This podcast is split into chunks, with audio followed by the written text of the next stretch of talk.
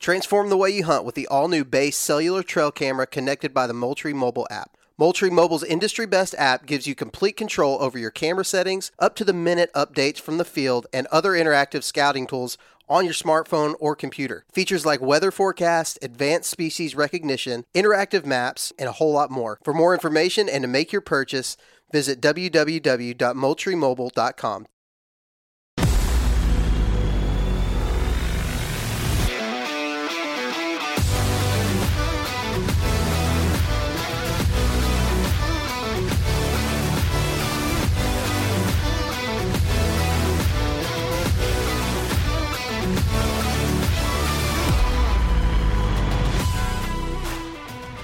Welcome to the Missouri Woods and Water Podcast with your hosts, Nate and Micah. Nate and Micah are here.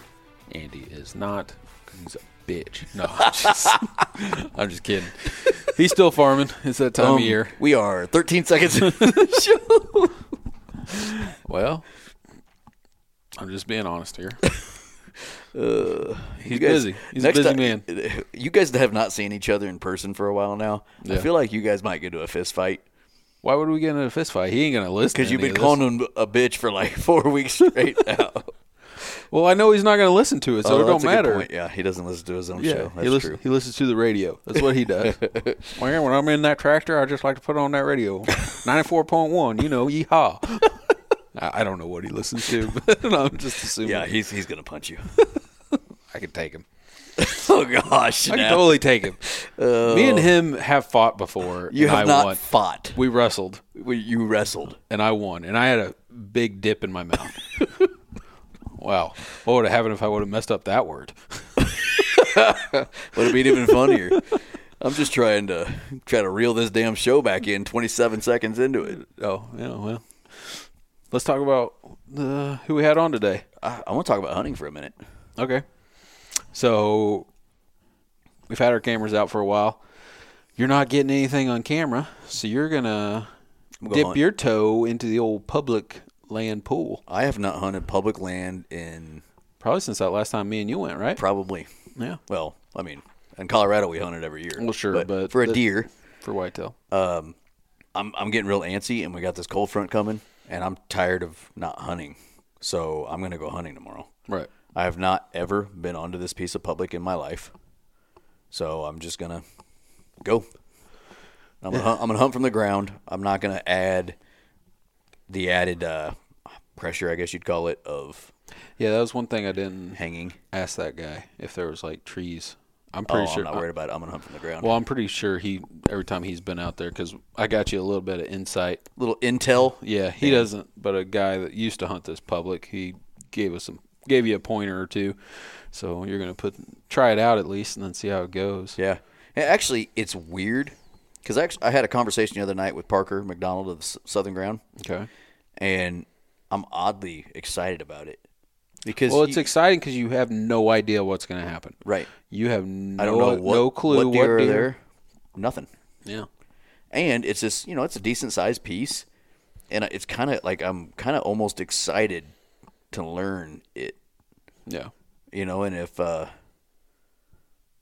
i don't know i've i've got a sense of uh invigoration that i didn't have before now because and this this by the way this is the negative side to having trail cams when you have trail cams they can also kind of upset you Sure. you know like oh, i don't have any deer here so I, well, I go hunt it Right. Whereas if you didn't have that trail cam out, you'd be hunting And you'd be because excited about you'd it. be excited about the the unknown, what's coming. right. And Parker was talking about that with me on the phone, how he does he hasn't used cameras in a long time because it's well he hunts public Mm-hmm. and it's that, that sense of that excitement, that unknown. You don't know what deer might pop out from behind that tree. 125 walks out tomorrow. You popping it? Yes. Okay. I've never killed a buck on public ground, so That'd be pretty cool. I'm I will kill the a legal shooter. There Yeah. you go.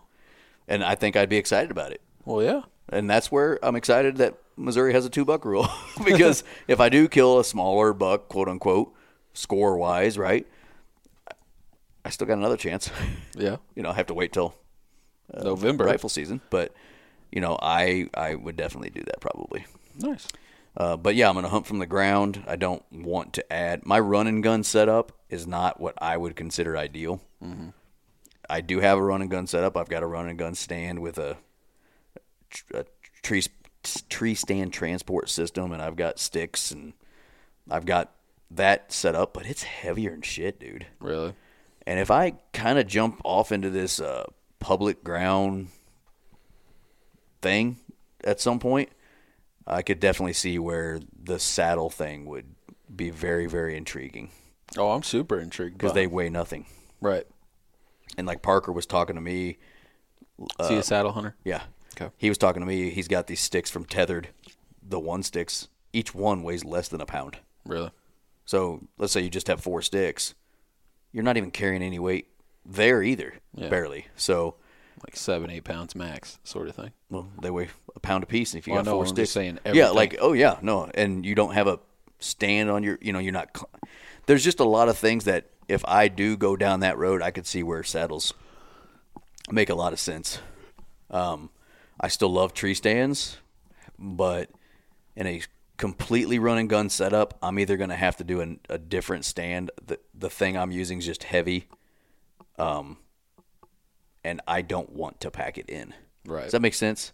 Oh, I don't blame you. You know, like if you kill an animal and you pack it out, I feel like I'm packing something in. Yeah. It- There's, it's heavy. They're big, cumbersome. Now, the last time I packed it into where I privately hunt, I didn't give a crap that what was inside my pack, so I probably had a bunch of stuff I didn't need in my pack and it Yeah, a added weight. But dude, it like it was heavy. so I'm doing that tomorrow. Now, by the time this comes out, we'll see if it was worth a shit. But if nothing else, I'm just excited to get out and hunt, man. Right. This is your first time. I mean, I've only been twice so Yeah. far this season. And I've had a bad like I did not have I don't mean this from a fun st- I did not have a whole lot of fun in Colorado from a hunting camp standpoint. no, I, I- get it. I, I mean, got- you you saw the least amount of animals out of all of us. Yep. And I got, you know, in my own mind, I just like I defeated myself before going in some mornings and, you mm-hmm. know, and I don't have anything here at home as far as shooters go and so I'm just kind of excited just to go. Even if I just sit there quietly for 5 hours and don't see shit. There you go, man. So, I hope doing you- that tomorrow. Well, hopefully you see something. Wish you could go with me. but Yeah, we're busy. Can't do it. I'm gonna. I'm hopefully. I'm hopefully gonna go hunting, but by the time where you're wanting to go, it just wouldn't make sense. You wouldn't make it in time. Yeah, I wouldn't make it in time. So Um, yeah. So today's show, we're we're talking about hunting. We're talking about hunting food plots yeah, with Lindsay Thomas Jr. of the National Deer Association. Which I mean, he gave me a lot to think about because I have food plots and I hunt over them. So things are gonna change. Damn it! I mean, it's not damn it, but No. uh, it's it makes you your wheels turn a little bit more. That's why we did the show, man. Exactly. So, uh, but yeah, Lindsay Thomas Jr. on uh, with the uh, what was it National Deer? We we I want to be very clear. We make a joke about me and Lindsay being related. As far as he and I know, we are not. But I think that came out. it, was a you know, joke. I'd I'd be honored to to be related to him. He's a cool guy. Yeah, no, super cool guy, and, and he knows his deer. I mean, if you listen to the previous episode, I couldn't tell you what number it was, but he was the one that we had on that was talking about antler growth and that sort of thing. Yeah, it was a really mineral and all that. So uh, he's well knowledged in the uh, deer you know, Stuff. deer stuff. Yeah. So Okay, before we get into the show, let's uh, run through our sponsors right quick. We'll start with Camo Fire and Black Ovis. Yep, sister companies. Uh, we're big fans of both. Use that Camo Fire app. Uh, they always got new deals. So if you're, you know, who knows what you need, just get on there and they might have it right there. Yep, download the app rate. or go to camofire.com. Yep. Blackovis.com. Use that code MWW10 throughout the when you go to checkout, and you can save 10% on whatever you buy. Yeah, which they got everything you need there. I've been using onX a lot the last two days. Oh, I've been using the crap. I use the crap out of onX Every single day. Every day. I li- the, I literally use it every day. Well, so, I've been on it because I've been looking a bunch of public ground. right, and, and so kind of, um, which is funny because we talked about having numbers saved. I've been looking at a bunch of public ground the last few days trying to decide where I might go. I'm even kind of like I might do another one, some of it, like just start learning about them. Uh, and I also called our local CO. Mm-hmm.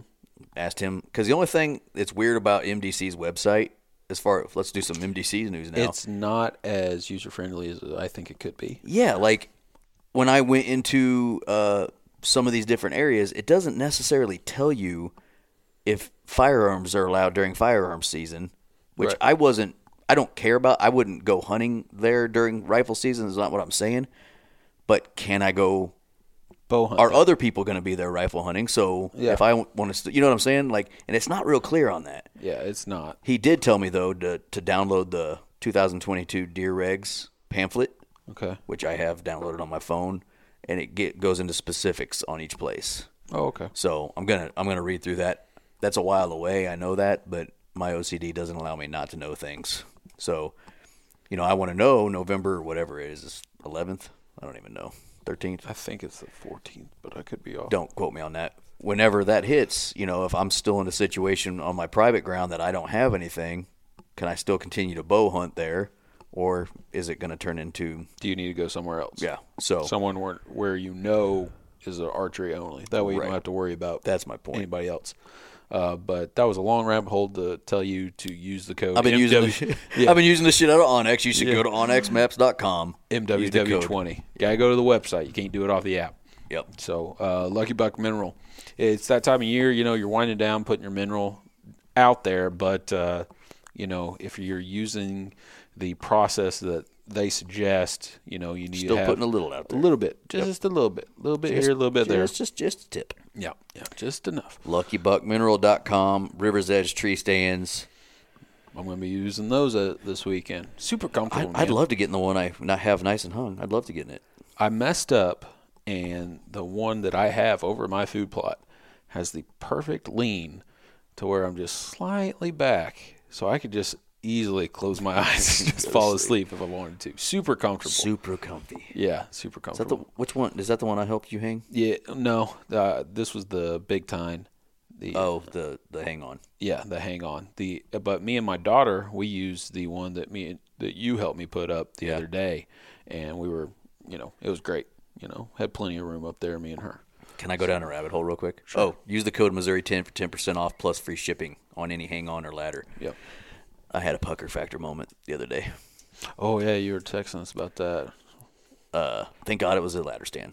But uh, went out to trim shooting lanes. Got up in a two, a, a two man that's been there for several years, and I was you know directing my brother in law on what what to cut. And I'll be the first to admit I was not tied off. I was just up there real quick to tell him what to cut, and I was going to get back down. I noticed the stand was a little loose, so I went to tighten the strap. And that first click, that strap snapped. Yeah. So I thank God it was a ladder stand, right? Right. And I just grabbed the tree and said, "Hey, come here," and I had- made sure he held it, and then I got down. So that's got to be replaced. Yeah, probably a good idea. but uh, kind of a nice reminder: make sure you use a harness at all times because I was just popping up there real fast just to look at something and get back down. and that's and another that's thing. all it took. You know, make sure you guys are checking your straps. You know, every year, or you know, if you're taking them down. I anytime I take a stand down and I use it the next year, I always just buy a new strap. It's they're cheap, man. It's cheap to buy a strap. You just go like buy ratchets from Walmart. I usually just get a ratchet strap. Yeah, which is what I'm going to use on that instead yeah. of the. I'm- I, I know they it. have specific, you know, tree stand straps or whatever. I like to. You can get a ratchet strap with like you know, 800 pound test or whatever you want Yeah. to call it for you know five bucks. Yep. So- all right. Went down that rabbit hole. Sorry, Yeah, but River's Edge. River's Edge Tree Stands, check them out. Yeah. Cuddeback, use the code MOWW22 for 10% off. And Midwest Gunworks.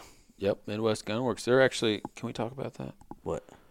What? Well, if we're going to talk about it, we need to thank Midwest Gunworks. We need to thank River's Edge Tree Stands, Lucky Buck, and Should we bring that up anyways? Because this is going to come out before. actually, so yes, we should. So maybe we should bring up the pam.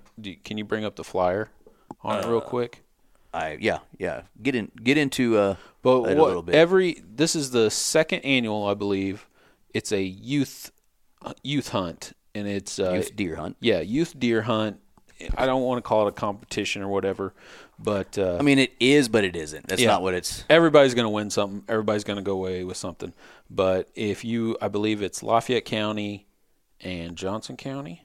Uh, it's a good question. What I would suggest people do is hop on Facebook and, and search annual youth deer contest. In fact, actually, if I can s- share it to our page, I will. Yeah, we'll But- The name of the group is Annual Youth Deer Contest, deer hunt contest. Deer Hunt. Contest, excuse me. Yeah, Um, it is the weekend of youth season, youth season. and it's really cool. It's all weekend long. You bring your deer in to get weighed. That's how they. Yeah, it's not about the biggest buck. It's just they're going off. of It's just it's weight, weight. weight only. And but the cool part is there is a banquet at the end of it where they give away prizes, and there's also drawings. Last year, every kid went away with a prize. Mm-hmm. This year, we're sponsoring it again, And, with the help of our sponsors. Have, yep, we have partnered up with our sponsors um, so far: Lucky Buck, Rivers Edge Tree Stands, Midwest Gunworks, um, Zamberlan Boots, Alps. Alps Outdoors, uh, and I think that's it for now. Uh, might have some more. Yeah, but And, a lot of good stuff coming. They're gonna yeah, and we're gonna get some stuff for these kids. So if you got kids and you never did say, on well, like I said, he'll, What did he'll I never do? What did I never do? if it, what county they had to be in. oh, well, I'd have to read. Don't just go down. Donors. Where's Yeah, I don't see where the info is. I'm pretty sure it was just head. like Lafayette and Johnson County, it was last year. right? Because I mean, it obviously can't get too Yeah, big. it's a local event to us. Yeah, local event. But uh, if you you know if you're interested and you're in the area, uh, Yep, Lafayette or Johnson County, Missouri. yeah. So if you guys are in there, it's a lot of fun. It's a great time. It's a good environment. Kids have a blast. They get to you know meet other you know like minded kids that and hopefully you know you get some success and come out and have a good time have some good food and uh, you know win something you're gonna Yeah. go home with something so uh, but and just to be honest we're some of the stuff that we're bringing to the table and a lot of the other com- people that have pitched in there's some there's a lot of good stuff a lot of Some big prizes. a lot of big ticket items honestly Yeah. so uh, but uh, so if y'all can support that that'd be great uh, How and as part of that, Midwest Gunworks has got a badass prize coming. We're not gonna yeah say we're what not it gonna is. say what But Midwest Gunworks is really coming through with us. Our contact there, Cameron, is the man. Mm-hmm. So make sure you check them out, MidwestGunworks.com. Use the code MWW5 for 5% off. Yeah. I realize our sponsors took a long time, but we went down some rabbit holes. yeah sorry about Kind that of went out of spot. We kind of went out of sponsorship mode and then back into it, and back out and back in. yeah But that's our sponsors in a roundabout way. Yeah. So let's, you know, Let's just dive right into it. let's get into the show. Let's just get into the plot. This is the Get it. Missouri Woods and Water podcast.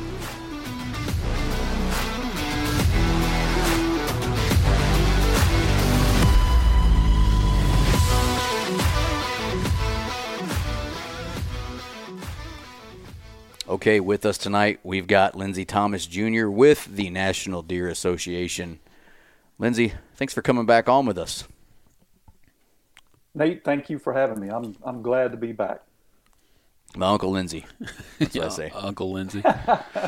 we can't prove it, but that'd be pretty cool. There's almost zero chance that we're related. We have what is Thomas like the third most common name in the this states or something like that. I have no idea. I Thank- know there's a lot of you. I think Smith and Johnson are more common, but I'm not sure about. And it, Jones is probably more common. That's about the only three I can think of.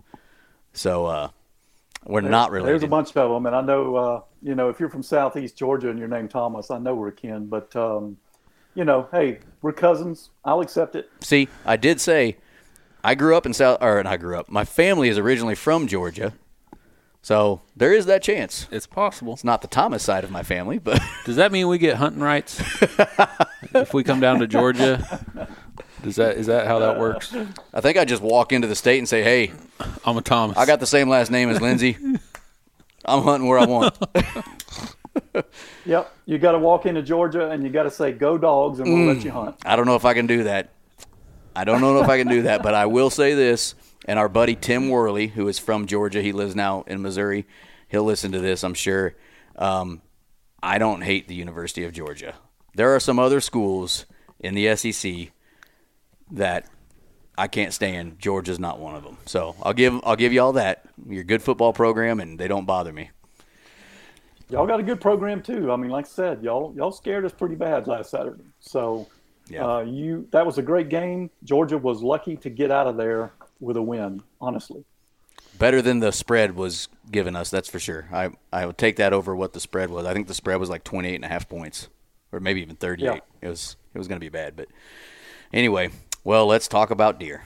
So we got Lindsay on. Um, Lindsay was on our show a while ago, but prior, uh, before we get into the, today's topic, Lindsay, why don't you uh, introduce yourself and tell every, the listener what you what you do for NDA? Yeah, I'm the chief communications officer for the National Deer Association, and uh, so my team handles all communications, as you'd guess, and that includes our magazine, Quality Whitetails, uh, the DeerAssociation.com website, all of our social media, uh, email marketing, and you know, news, email, newsletter, video. Um, so pretty much all outgoing communications from the Deer Association come from my team. That's what we do. Awesome. How's it been since the uh, the merger? What's that been? A little over a year now, Been longer than that, hasn't it? hasn't it? Two, two years. two years. Yep. Yeah. Everything That's going right, pretty well now. 2020. It is. You know, in 2020, the Quality Deer Management Association and the National Deer Alliance got together and joined forces. Basically, just took all the things that both groups did strongly and uh, and did well, and put them together under one house, one roof, and uh, things are looking up. They are really good. So, That's awesome. yeah, a lot way, of exciting things going on, and and uh, doing doing a lot of good things for deer. the way I explain it was when Daddy Deer Association and Mama Alliance fall in love, they had a baby, This is and the that baby. was National Deer Association. Uh, you know, when the kids ask you what what happened, that's just what you. I don't that's how you think they will. Um, so what we're talking about today is if the listener had not seen it, um, Lindsay uh, published an article, um, and I might be calling that the wrong thing. Um, what was that last week? Sometime September 21st is when I'm seeing. Yep. And I read it, and it really made me think. And this is perfect for this time of year. the The name of the article that you published was "How to Hunt Food Plots: colon Maybe Don't." And I read it, and it had a lot of good information on it. So we're kind of that's what we're going to base our show off today is just that um, that article and what went into it, some of the research you talk about, and you know, kind of trying to get the the hunter that is listening to us to maybe think about how they're approaching stuff right now this time of year. The rut hasn't kicked in here in Missouri. Um, you know, we're kind of in that early stages of October where there's that October lull everybody talks about, and a lot of people are hunting food plots. And uh, maybe it is a good thing at certain times, but maybe it's not helpful. So that's what we're going to talk about today is that cool article that you wrote. So why don't uh, Yeah. why don't we just kind of start off and you know get into the article and you know kind of what you were uh, thinking about doing with it when you when you wrote it. Okay. Yeah. Thank you, Nate. And I appreciate you. Um, glad that you found the article interesting enough, you know, to want to chat about it. Um, and it was a moment for me uh, where what happened was some research out of Auburn University by Dylan Stewart and uh, Dr. Will Gulsby uh, at Auburn. They've been publishing a good bit of deer research for a number of years out of a study site they've got in South Carolina called Brosnan Forest.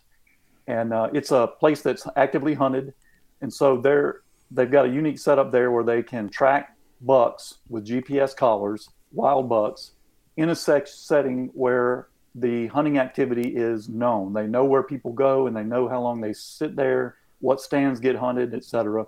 So they were really able over long term to study hunting pressure, and a lot of interesting things have come out of that. But uh, you know, last year Will and Dylan wrote a story for us for our website, kind of getting into some of the issues and, and findings they had on hunting pressure. But then about a month ago, uh, Dylan finally, quote, published his study, which in scientific terms means he finally got it published in a scientific journal. And that is kind of like finally turning in your term paper to the teacher and getting a grade on it. Um, you know, he, he finally got it published, which means it passed peer review means other scientists looked at it and decided it was acceptable and you know his methods and findings were sound. And so I sat down when I saw that and read the scientific paper, and a lot of little details came out of that paper that I had really not thought about before or not noticed from some of their previous uh, information they'd shared from the study. And that, you know, it, it opened my eyes to some things. And that was where that article came from was I kind of just sat down and said, here's, you know, Dylan and Will have published this additional information. There's some cool data in here, and here's here's my takeaways from that. Um, and in the big picture, you know, like you said, the title was "How to Hunt Food Plots." Maybe don't. Certainly, the article doesn't say don't hunt food, food plots. No, it the, doesn't. The article makes the po- yeah, the article makes the point that we probably all hunt food plots too much and hunt them in the wrong ways at the wrong times, and and that's what this data kind of showed, and it also revealed some tips that I took away that you know I'll put to use and and will help me in how I hunt food plots that I wanted to share. To say, look, it's not that we don't shouldn't hunt food plots, but we should do it in certain ways that that will enhance our success. Yeah, and that's what I took away from it. the The title was awesome, by the way, because it immediately made you go, "What?" And then you start reading. Right? That that's that's why I enjoyed it. But uh, um, why don't we just kind of get into the beginning of it and you kind of kind of start going through it, and then each kind of section will will maybe have questions and, and talk about what your thoughts are on it afterwards, and we'll just kind of work through the article and kind of talk about um, the different findings and things you kind of talk about in there. Okay. So uh, let's see here. Well, the first uh, paragraph was hilarious to me. Um, you know, so people, I'm not going to read it verbatim. Uh, I will link this article in the show release, and because I do think it'd be a cool article for people to listen to or listen to, read. But basically, you know, just like everybody else, you you work hard, you are busting your butt on this food plot. The fall finally hits, and you got this beautiful, you know, green plot with things like cereal grains, brassicas, clover, other things that um, you listed in the article. And now it's uh, time to inaugurate this deer hotspot, right? Like the, everybody thinks that, but staying the hell away from it might be the best thing, right? Um, so, and you actually say that, stay the hell away from it, and um, you're breaking you're breaking my heart. You're breaking my heart, yeah, yeah. Because Micah worked hard on a food plot. I did. I worked good. really hard on a food plot this year. So the first thing you kind of talk about is we hunt food plots too hard. So let's get into that and what you kind of meant in that um, in that spot, and then we'll kind of move on. Yeah, so I think in my experience, it doesn't take any any science or a scientist to to convince us of this. Just think about in your own experiences, um, you know, seeing other people's hunting land, uh, even getting on onX and just looking at, at deer land from an aerial standpoint, what do you see out there? You see a lot of food plots. We all enjoy growing them. We get excited, you know, to see a crop be successful and to see deer eating it. And so we, there's just this appeal, this strong pull to want to be there looking at it uh, and see the deer come out and use it. Um, and you can, uh, you know, myself having seen other people's hunting properties, what do you always see on most food plots? There's a stand right there, usually in most cases, often right on the edge, you know, a ladder stand in the the legs of the ladder will be in the food plot. Um, the tower stand, you know, the shadow will be leaning over in the food plot. Mm-hmm. Um, and I even had a picture in the article, an aerial, you know, snapshot that I took from onX showing the typical thing you can see. Uh, here's a here's a clearing in the woods, and well, look at there. There's a square shape of some type right by the edge. What is that? Well, it's the roof of a tower stand. Yep.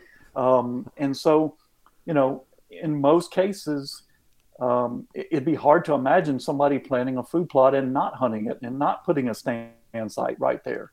And that's just it just tends to be the way we do it. In many cases, we set up stands in in a way that you can't even get into the stand without walking in the food plot itself.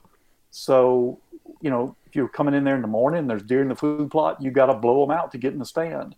Um, when you leave at dark, if there are deer in the food plot, what do you got to do? You got to blow them out of there to leave. Um, so we hunt them wrong. We hunt them too often.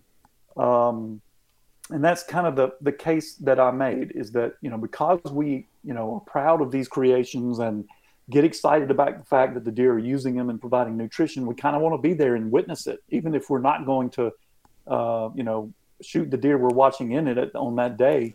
You know, being there is is is just fun, and they're convenient, they're comfortable. The stands that we build there, you know, it, rather than uh, beating through the briars or going down in some swamp or climbing some ridge and climbing up a climbing, you know, climber in a tree or whatever, you know, these are convenient. You you know people that will jump on a four wheeler and ride it right up to the stand, you know, and so I, that's that's why I think we tend to overuse them.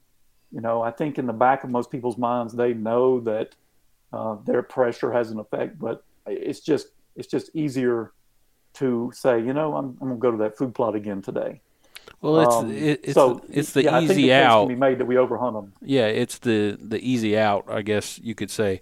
I mean, you put all this work in there, and you want you want it to be the destination plot or whatever you want to call it. You want them to come out there and use it because a it's hard to get on a deer's you know what path he's going to take every night. You know, so if you can go to where he's going to end up, where you think he's going to end up, it's just easier instead of getting out there and you know exploring all your other options. Yeah, we have a hunters have a strong, and I include myself in that. That we have a strong tendency to believe that we've got to put something out there to attract the deer. We've got to plant a food plot. We got to put out bait. We got to do whatever to enhance our chances of seeing more deer. And um, you know, the fact is, like this study showed, and like a lot of other science has showed, uh, that's really not the case many times we still see deer in food plots. We still see them over bait sites where baiting is legal and kill deer those ways. But what the science shows us is we did it in the way that was probably the least likely way to be successful that day, whether you're hunting a doe or a mature buck or whatever it is. Um, uh, you know, there were probably better ways and more likely spots in those at those times to see deer somewhere else. Yeah. Well, and you know what's funny is you hear of people now. We're not in a state where baiting's legal, so I don't know what it's like to bait a deer. But you've I've talked to people in states where you can bait deer, and they talk about you would think baiting's this awesome thing, and I mean I, I guess it's you know six of one half dozen the other because they do come eat the bait, but most mature bucks do it in the middle of the night because or when or when they do come in, they are very very leery about how they're coming into it because it's almost like they know they're being baited um, or they've been hunted so hard over that bait, kind of just like a food plot, honestly, that they change their patterns, they change what they're doing when they go they go eat it. Doesn't mean they won't eat out of it. Doesn't mean they won't go to the food plot, but because of the pressure they're receiving from the hunter, it changes the way they use that bait and or food plot in this case. Um, and it makes a lot of sense. And that's where you kind of get into the next part of your um, article is deer deer movements and food plots. And can we just kind of talk about what you got into on this? Like some of those percentages were really interesting to me, and then you actually have some graphs in there. But uh, let's let's just kind of get into deer movement and food plots as we just kind of talked about it. So yeah, and this section kind of sets up the study. And just real quick, you know, this study was done on a 6,500 acre block of Brosnan Forest in in uh, South Carolina. Highly uh, quality managed deer habitat, quality managed herd. It's actively hunted, um, and you know, in this study, they had a whole lot of bucks over a number of years wearing radio or GPS tracking collars out there. But what's interesting about this work that they've done there, that Auburn has done, is they have mapped you know, the entire place in terms of percentages of habitat or cover types. And they've mapped the stand sites. So, you know, there's something like 100 food plots um, on this property with a stand. Um, they've gone into each stand and mapped them out and determined when you're sitting in that stand, what is the area where a deer can be seen from that stand. And they mapped that out on a map and then studied, you know, when deer entered that zone, whether there was a hunter there or not. But you know, how often did a deer put itself at risk and go into that zone where they could be seen from one of these stands? They really evaluated what were hunters looking at and uh, how did the deer use all these various cover types. So um, in in this new paper, you know, what I pulled out that jumped out at me uh, immediately was that out of the entire property, food plots made up 6% of the landscape. So pretty small. small that's number. actually pretty good. I mean, if you're doing 6% of your hunting property in food plots, that's that's pretty strong. Um, well, 6% of 6,500 acres is still a lot of land, you know? Yeah. It's a lot of land. Yeah. Yeah. Yeah. But, but the thing about it was that the, the um, food plots were 23% of the total area in which deer could be viewed from stands. So think about that. 94% of the property is not food plots, um, but you know, 75% of what, but, but that represented 75% of what hunters were looking at from stands. Basically, what that says is um, stands were biased towards food plots. Hunters were biased towards food plots. That's where the hunters wanted to be because they could see. Um, and so there was more.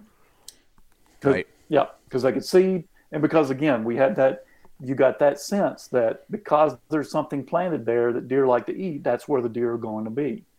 Um, that's just the instinct that we have, that sort of pull. Um, so, uh, so yeah, hunters at this place are dialed in on food plots and hunting that more than any other cover type, which leads you to, to understand that you know a lot of other cover types on this property are being underhunted. They're not being hunted. And the graphs that Dylan shared in his uh, newly published study, I had never seen before. Um, and this was, you know, what showed uh, the probability of does and bucks. You know, in, in the chart, it breaks it out by does and bucks. Mm-hmm. The probability of those deer selecting from four different cover types across any 24 hour period. Um, and, you know, to sum up, what you see is that food plots you know, deer strongly select away from food plots during most daylight hours. Meanwhile, yeah, like the almost, other cover types almost never, like they're almost never in it during daylight hours, based on the graphs I was looking at. Uh, yeah, I mean, compared to the other cover types, where you know clearly they select more for those cover types um, during day than they do food plots. So now there were some variations to that. It's not a hard and fast rule. It's not like you're saying that deer are never in food plots when the sun's up. That's right, not the case. Right. It's just it's just very obvious that given the choice uh, during daylight hours, bucks and does were choosing other cover types more often than food plots. In other words, um, during certain times of day, you were a lot better off hunting some of these other cover types than being sitting over a food plot. And it's really interesting to see on the food plot side how much uh, how much less a buck utilizes a food plot during the day compared to a doe, who also then utilizes it less than other parts of the, the day compared to like dawn and dusk. Um, you know, a buck is even more unlikely to be in a food plot in the in the daytime compared to a doe. Uh, yeah, because bucks are in blue, does were in red. Yeah, that's right. So uh, that was kind of interesting to me. Is if you look at the other graphs, um, and you know, read the article, folks. It's a really cool article, and you'll see what we're meaning. But in in hardwood, the two lines really kind of mirror each other the whole way, with bucks preferring hardwoods more than does. And then with food plots, they they both do kind of the same thing, but the bucks drop way underneath does when it comes to selecting food plots during daylight hours. That was interesting to me when I was looking at those.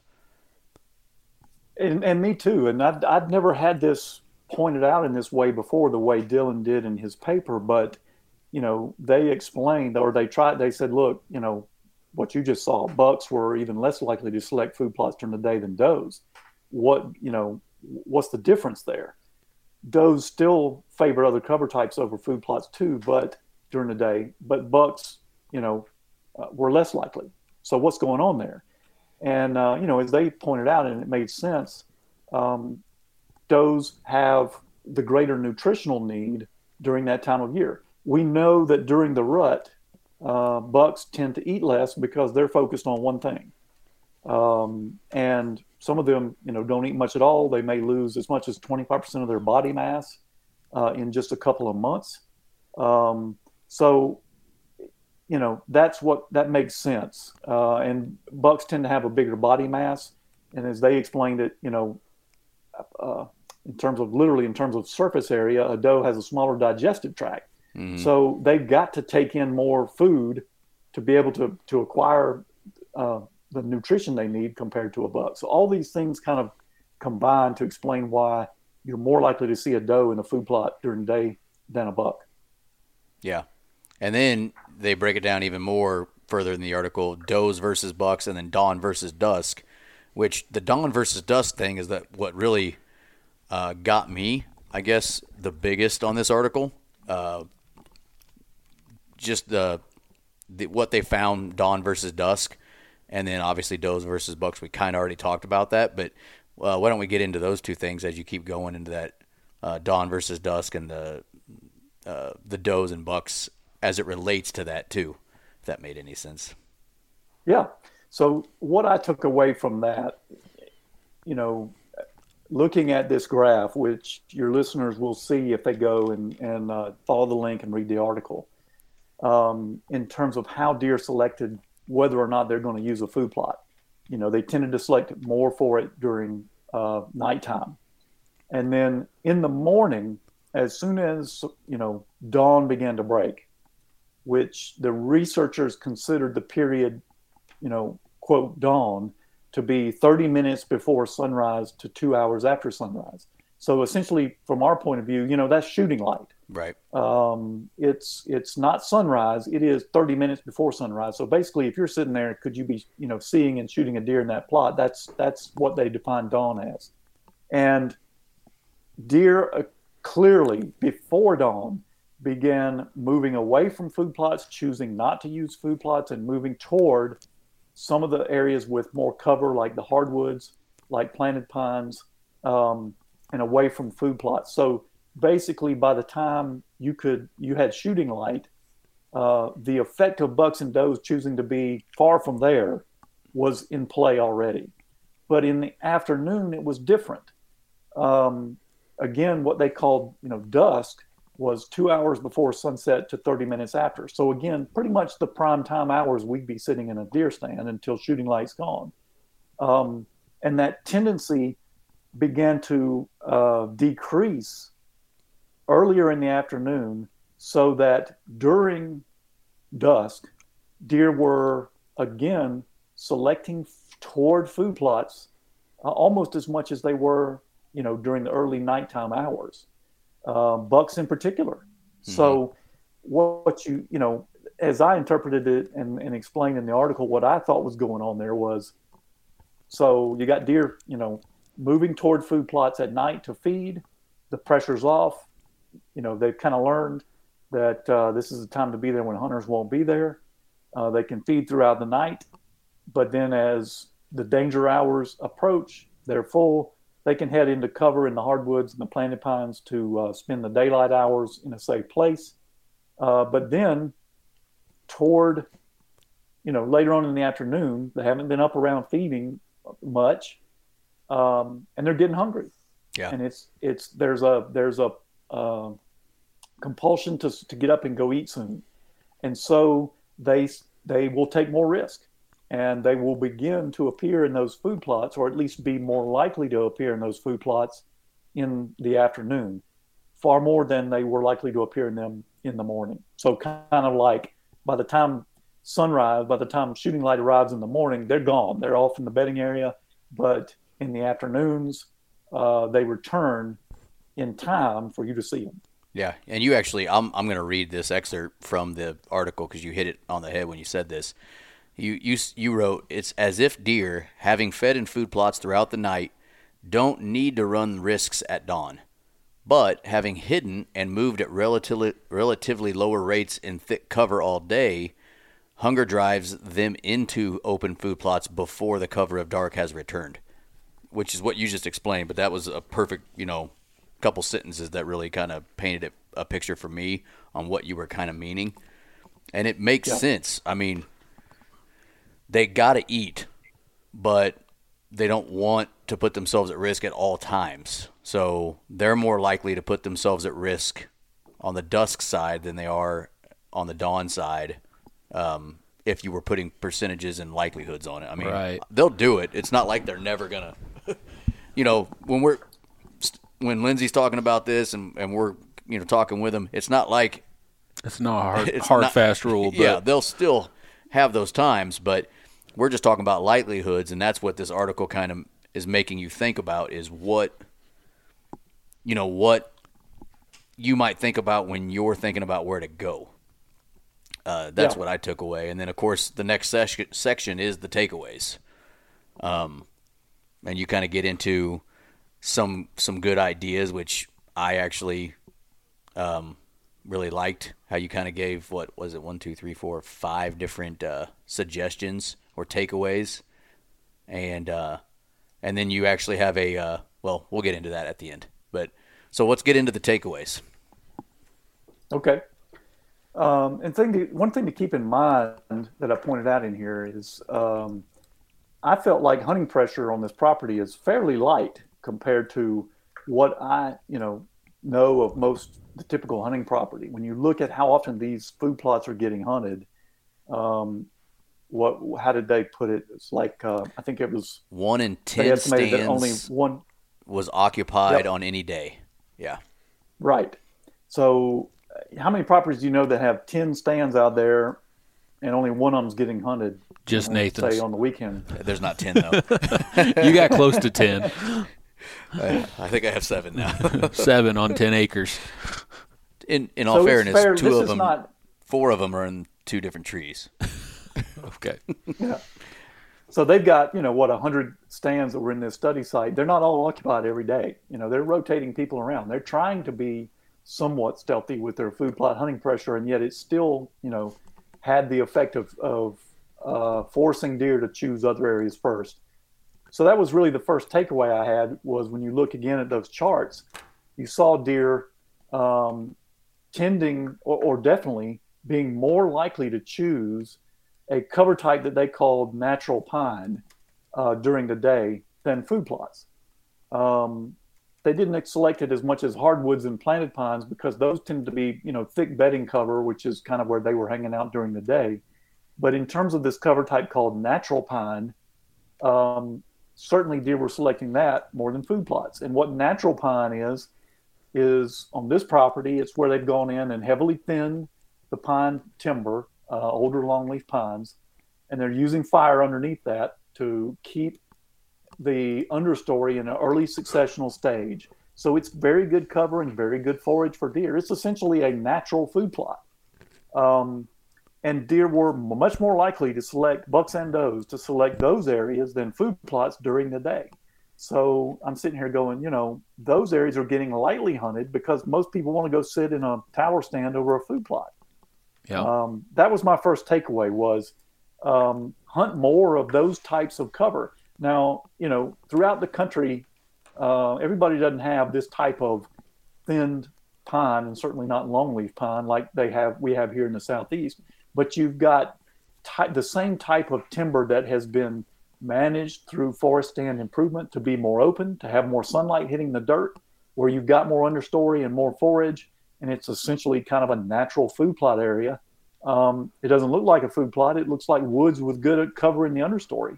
Those should be, you know, areas you should look at uh, for potential places to hunt, just like you would sit over a food plot. Because as this showed, um, compared to food plots during the day, deer were selecting those areas more. Um, so that was the first takeaway: was not just to look at, you know, uh, a planted field as the only quote food plot that's out there. Timber stands that you've managed through forest stand improvement to create more forage can be the same type of area and have the same type of attraction to deer. Yeah, uh, and that I agreed. And luckily for me, this is just me. I don't actually have any food plots I'm hunting, so I guess there's that. I guess I do have a plot, that one plot. it's not really a plot. Well, but- you haven't planted anything in it in years. Yeah, but uh, I've always been a guy that prefers to be in the woods anyway, and so you know, hunting field edges or plots is not like my excitement.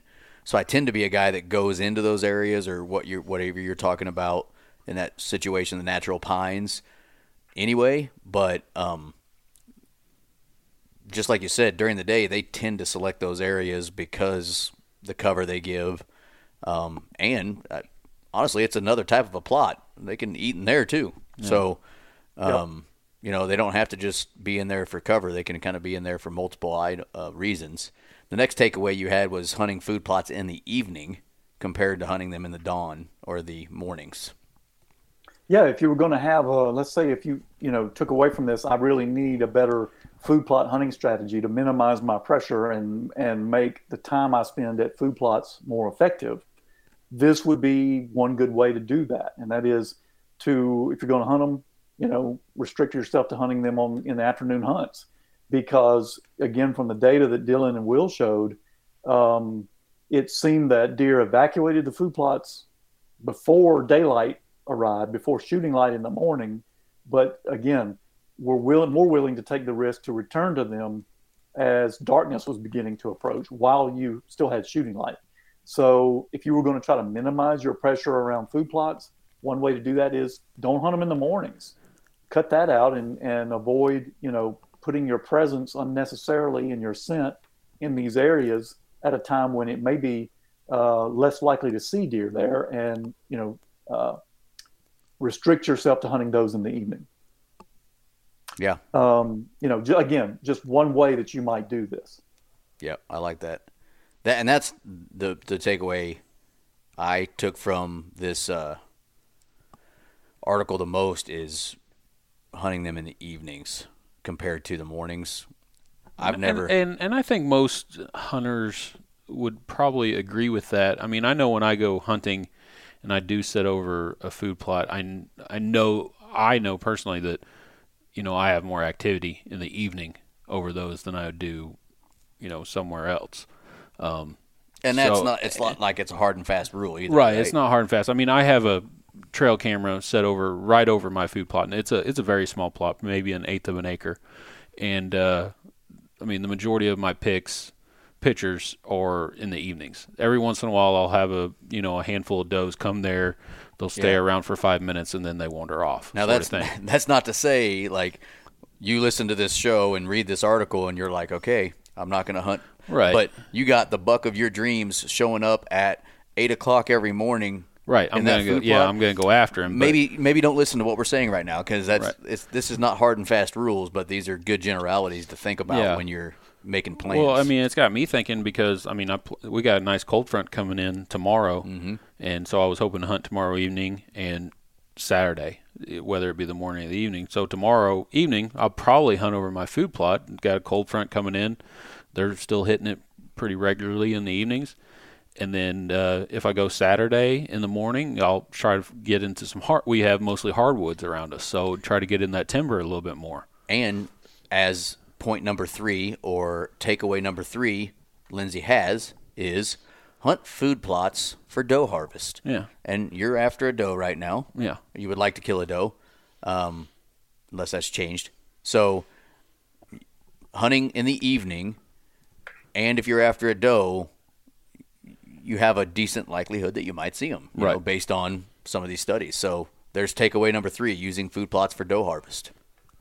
Yeah, as, they, as you see in those charts, um, it was bucks that were less likely to select food plots during the day than does were.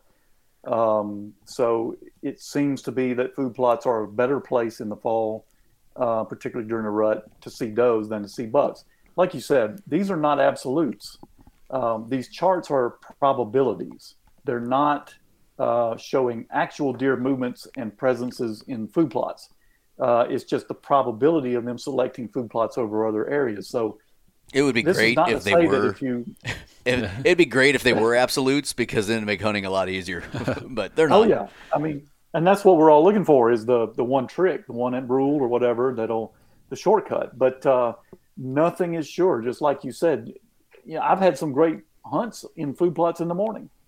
Um, so uh, there's no guarantees here. We're just talking about probabilities, and so Right. it's kind of like it's kind of like um, you know betting on sports or something, and um, look you can look at all statistics and know you know kind of what the most likely solid bet is, but you're, there's still no guarantees. So, um, so yeah, you know, as an, as another strategy to manage, minimize your pressure on plots, you know, only go there when you're trying to get your doe harvest done. And when you're hunting a particular buck, go somewhere else. And in fact, uh, Dylan and Will wrote about this last year in a preliminary look at some of this data, and they really dialed in on bucks. If you were going to try to, uh, based on what they found, get in a place where you're most likely to see an adult buck during daylight, it was these transition zones in between the heavier bedding cover in hardwood drainages and planted pines and the food plots. Um, that they were seeing these bucks move through some of these gaps, some of these uh, thinned pine areas, the natural pine areas that we're talking about that were open where you could catch them and see them and hunt them in between the thicker cover and these food plots. So those are the areas to think about, the types of areas to think about having your stand where, you know, hey, this is where I'm trying to kill a buck. But uh, when it comes time to get a doe for the freezer or to try to meet your doe harvest goals, you, you sort of save your food plots for that. Again, just another way to sort of minimize pressure on food plots because that's really the whole idea here is that the less you sit on food plots, the more effective they're going to be when you do hunt them. Yeah, makes On on the uh, study, does it tell you how big these plots are, or do they give you any type of you know reference if they're an acre or ten acres? I'm sure they you mean like on, on average. The, like yeah, the like the size average them? size of them or anything. I don't remember seeing that number, um, but I think you know just having seen some of the aerials and things, you're you're looking at Well- you know an acre to a, to two acres maybe on average. You said there was so I'm just going to do quick math. There were 6,500 acres, and there were six six percent of that was food plots. So that's 3,900 acres, and there were 100 food plots. Is that No. right, Lindsay? No, I think that's about right. Yeah, if I remember right. Divided by 100, on average, that's like 3.9 acres, which seems a little large, but based on six And I may percent. not have my Yeah. numbers right on Sure. uh, yeah. total number of food plots, but Okay. Yeah, and I, I might have just like thought of that number. Because I- I'd be curious to know if if deer are more likely to come into a smaller plot rather than a larger plot. Hmm, that's a just good question. just because you know the cover's closer, you know, rather than the bigger ones where they're more out in the open. And I, I'm trying to think of any studies I've seen on that. I'm not recalling any right off, but I think we all kind of um, have observed that that if you have plots that are smaller and closer to thicker cover, or s- plots that are narrow with cover adjacent, plots that have good buffers around them, like say you planted some grain sorghum or Egyptian wheat or something like that as a buffer along the edge and left that standing anything you can do like that to kind of screen a plot and make a deer feel more comfortable, feel closer to heavy cover, uh, feel less out in the open. You know, anecdotally, um, I've observed that, and I think a lot of other people have too. That you you generally, the more you can make a deer feel comfortable in a food plot, the more likely you're going to see them out there during the day. Yeah.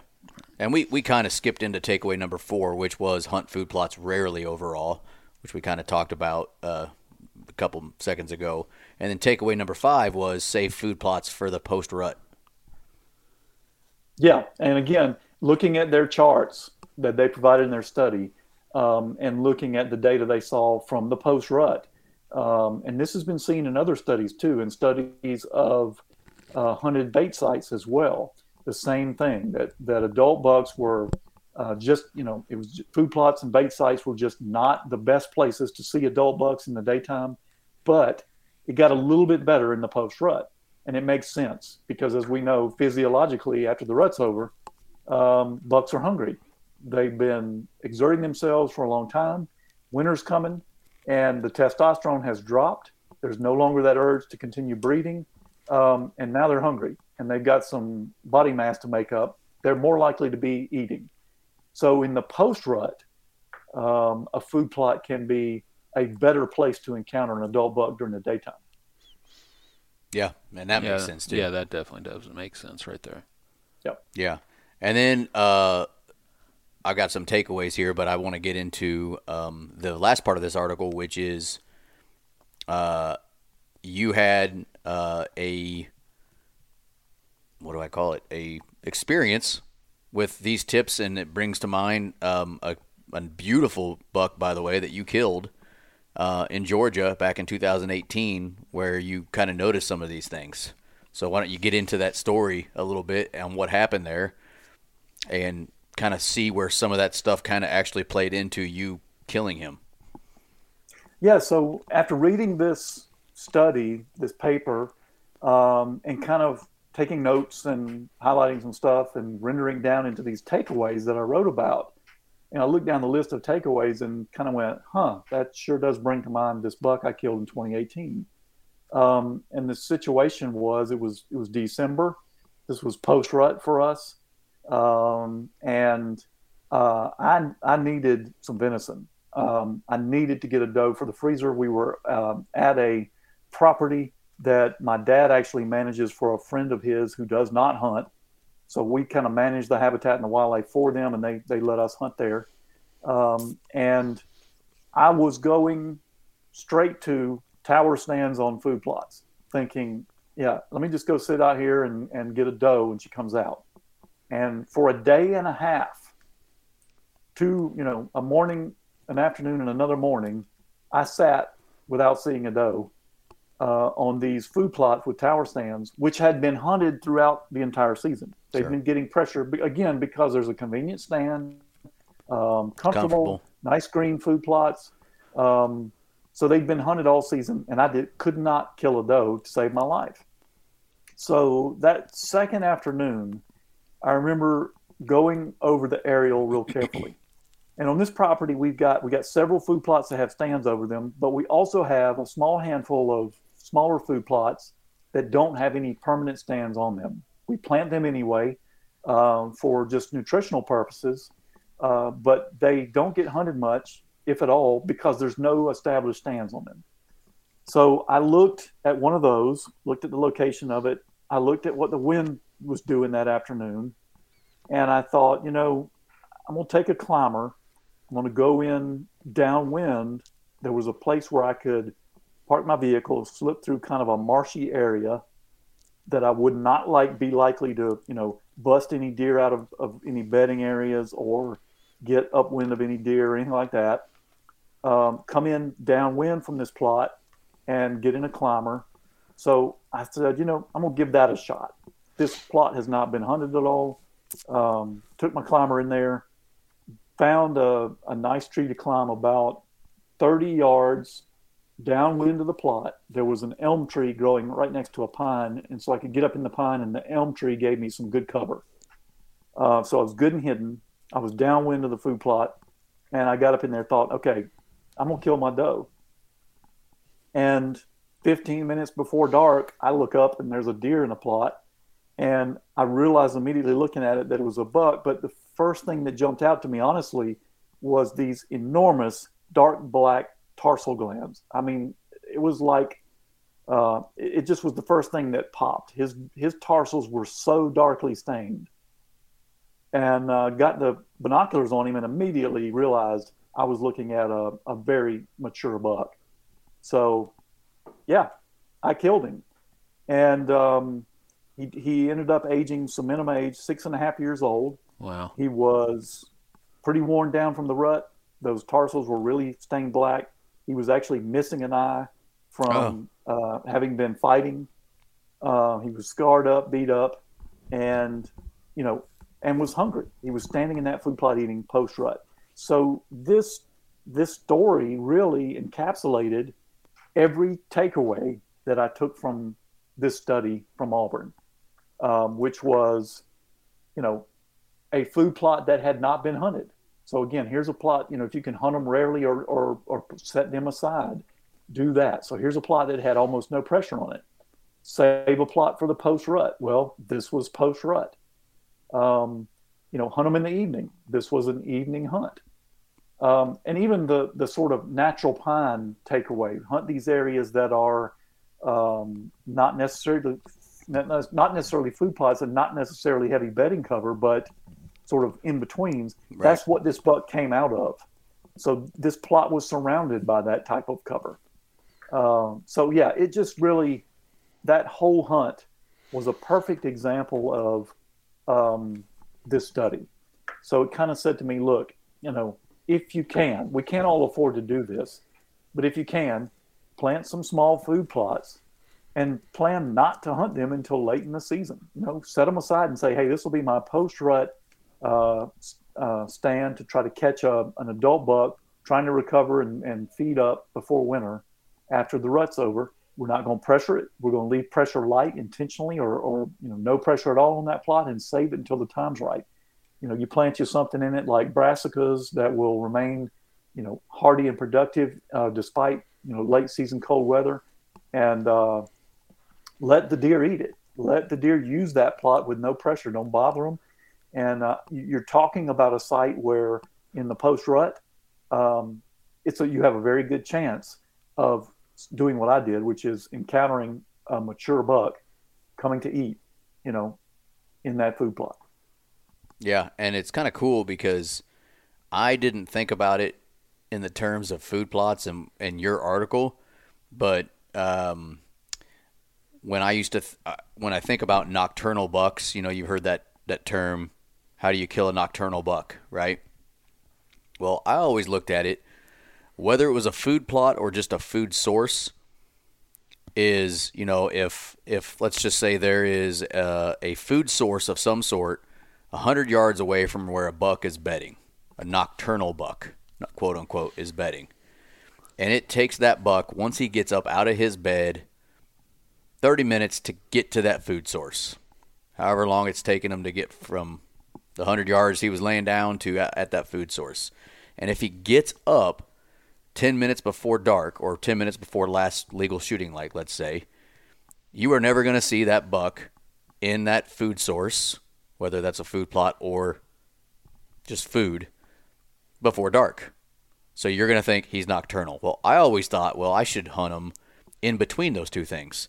I don't want to be right in his bed because I'm to bump him out. But if I can get right off of his bed, figure out where I can be to be right off of his bed and – get him to come out of that bed towards what I am hoping he's going to, I can kill him in that first 10 minutes that he got up. You think he's nocturnal, but all it takes is him getting up a few minutes before last legal light or whatever you want to call it uh, to be able to make that happen. And when I was reading your article, that's what sh- that kind of jumped out to me is you're not saying hunt not hunt the plot you could actually still be hunting your plot, just not right on top of the plot. You might just be 30 yards out or 60 yards back or 80 yards back, catching them coming towards it. And if you're just on the plot in that tower stand, you might be throwing your hands up all year long going, they don't ever come out before dark. Well, they're there 30 minutes after you leave. It's just not, you know, where you need them. So you're still hunting that food plot in a sense, right? You're still hunting it. You're just hunting it a different way than your kind of our brains have been kind of trained to hunt a food plot, which is just like you said, tower blind, two man stand, blind, uh, blind on the ground, nice redneck or whatever, and that's just what you've done. You're still hunting your plot. You're just you're kind of doing it in a different way. That's the way I kind of that's the takeaway I had from your article is when I was thinking about nocturnal bucks, it just kind of hit me the same way as that article did. Yeah, I mean, you're um, you're hunting food plots in a more stealthy way. You know, you're just trying to be more careful about it. You're not getting right up there in it. I think we have uh, an instinct that we want to be able to see the entire plot. Know, I've got to get where I can see the whole plot. If a deer could be standing in that plot without me seeing it in this corner over here, that's not good. I got to be able to see the whole thing. Um, and that that is what messes this whole thing up many times because to be that close, you got to you walk right up to it. You got to you know be your scent and everything else be right there in the plot. So being able to back off, uh, maybe not see the entire plot, maybe even not see the majority of it, but be able to cover the the routes that deer use to get there. you know, this is just ways to ensure you're hunting food plots more stealthy when you do hunt them. Yeah. Because one thing's for sure, out of this this research and many other studies, deer know how to pattern us, y'all. Um, we can pattern deer, but you know what? They pattern us too. They are prey animals, and they're good at that. They they know how to pattern danger, um, and you are danger. And if you allow them to pattern you, if you give them a pattern to detect, they're going to detect it. They're going to bust you. They're going to know where you go most often, and they're going to know where you don't go. And so, understanding that, you know, no matter what type of stand you're talking about, um, is how you can prevent them from patterning you and see them more often. Go to the places where you don't normally go. You know, look at your own patterns and go, if I was hunting me uh, or trying to avoid me, um, where would I want to be? And that's often where you'll find the deer. The gym. You know what I'm saying? uh, that's where I would not be. But yeah, and it makes a like I said, it makes a lot of sense. Um, because um, in general, deer are pretty good at not dying. So they're pretty good at being prey yeah. for the most part. You know, if they were bad at it, they they wouldn't be here anymore. so uh, that's right. Makes sense. Uh, well, that's I mean, like I said, those takeaways I had from the article were really good. Um, I really enjoyed the read, and you know, made me think. And also, I proved to myself I can still read. so that's cool. But um, uh, what else you got, Lindsay? I mean, you know that that's the article pretty much. Um, we kind of went through the article in the podcast form. Um, I still would really encourage folks to read uh, the article as well. We will link that in the show, and we will link the National Deer Association, Association as well. But what else do you have? Is there anything else you wanted to kind of touch on before we uh, end this one? No, I think just to wrap up, to remember that you know, as far as this story goes, we're not saying don't hunt food plots. Um, and we're not saying that you can't kill good deer in food plots. You can, um, but you got to do it smart. So, um, no, that's really it. You know, I hope that uh, everybody has a good season. Hope y'all do too. Uh, I'm looking forward to gun season coming in here soon in, in Georgia. We got to get some rain on our plots. Oh, um, I think everybody does. Yeah, I think we're pretty dry, pretty dry ourselves. I don't know about y'all. We had a lot of rain through the summer, and then it just dried up. You know, at the wrong time. We had a lot of rain through the spring, and then the summer just kapoots. Just it's dry, hmm. dry as heck up here. But um, well, before we hop this off on this, why don't you give everybody a quick rundown of uh, how they can get a, a, hold of or in touch with the National Deer Association and uh, help support the the cause as well? Yeah, we're a nonprofit organization. Uh, our mission is to ensure the future of wild deer, wildlife habitat, and hunting. And uh, you can look at our mission work and, and see what we do. We work on hunter recruitment. Uh, we work on uh, fighting deer diseases and, and other concerns for population health. Uh, we work on educating deer hunters. Uh, and we work in policy arenas uh, to ensure that um, laws, regulations, and, and other things that affect deer are done right and done well and done with the best interests of deer in mind. So, you know, we're an organization any deer hunter can get behind. It's deerassociation.com is the website. And we're on all the social media out there at Deer Association Facebook, Instagram, YouTube, Twitter, even TikTok now.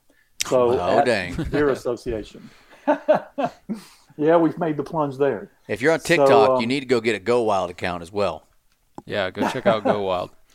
They're, yep. they're the only uh, social media that actually wants us there, anyways. Right. So, so uh, yeah, that's where you can find us.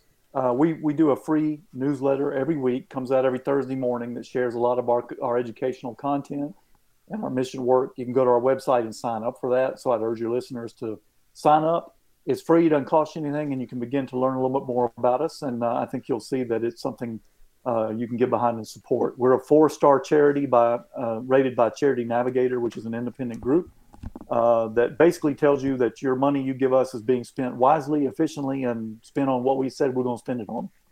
Um, that's the highest rating you can get. So check us out. Government doesn't have that Deer, rating. Deer Hunter will find I doubt it. They're not a nonprofit either.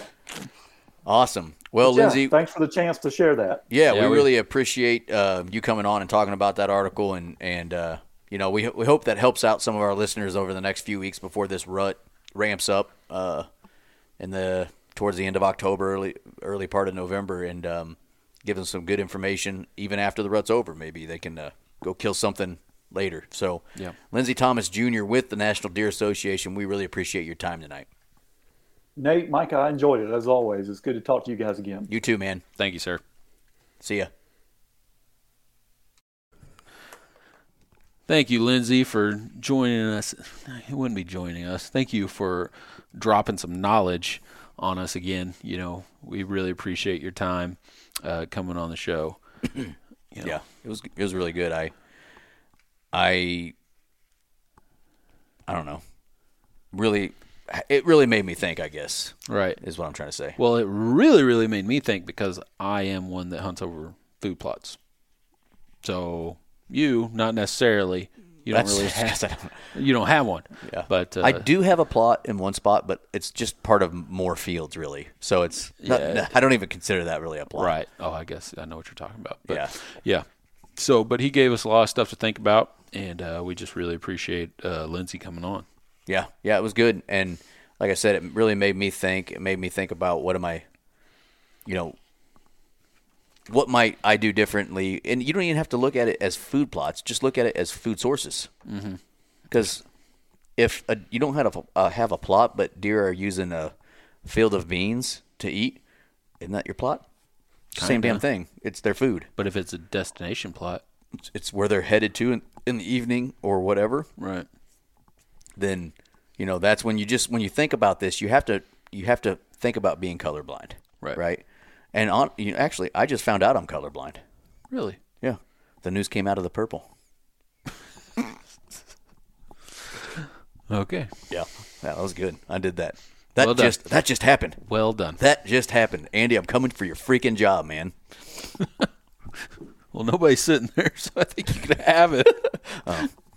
i could have been doing this all along I mean, I hope you don't, but screw you it is what it is. all right uh i'm done how about you Uh, I'm ready to get out of here. so uh, we got cold front coming in, people. So well this is already it's already passed. hopefully, hopefully somebody hope got you got your asses out there last week Yeah, hopefully you guys killed something. So I'm hoping we do too. share those kills, share those those deer, the the the does, the bucks, whatever. Tag us in those pictures. Yeah, and actually, I'm going to put a feeler out there. If uh, we're looking for a cool story, What are you gonna do? put a feeler, put a feeler out there. Okay. We're looking for a cool story. If you got like a uh, good success story that you would like to share, uh, maybe DM us. We might have you on. Oh, Yeah, okay. yeah. Why'd you wink at me though? I didn't wink. You, you did something weird. Made me feel uncomfortable. That's all I know. all right. Well, now you can leave Yeah. All right. later. See you.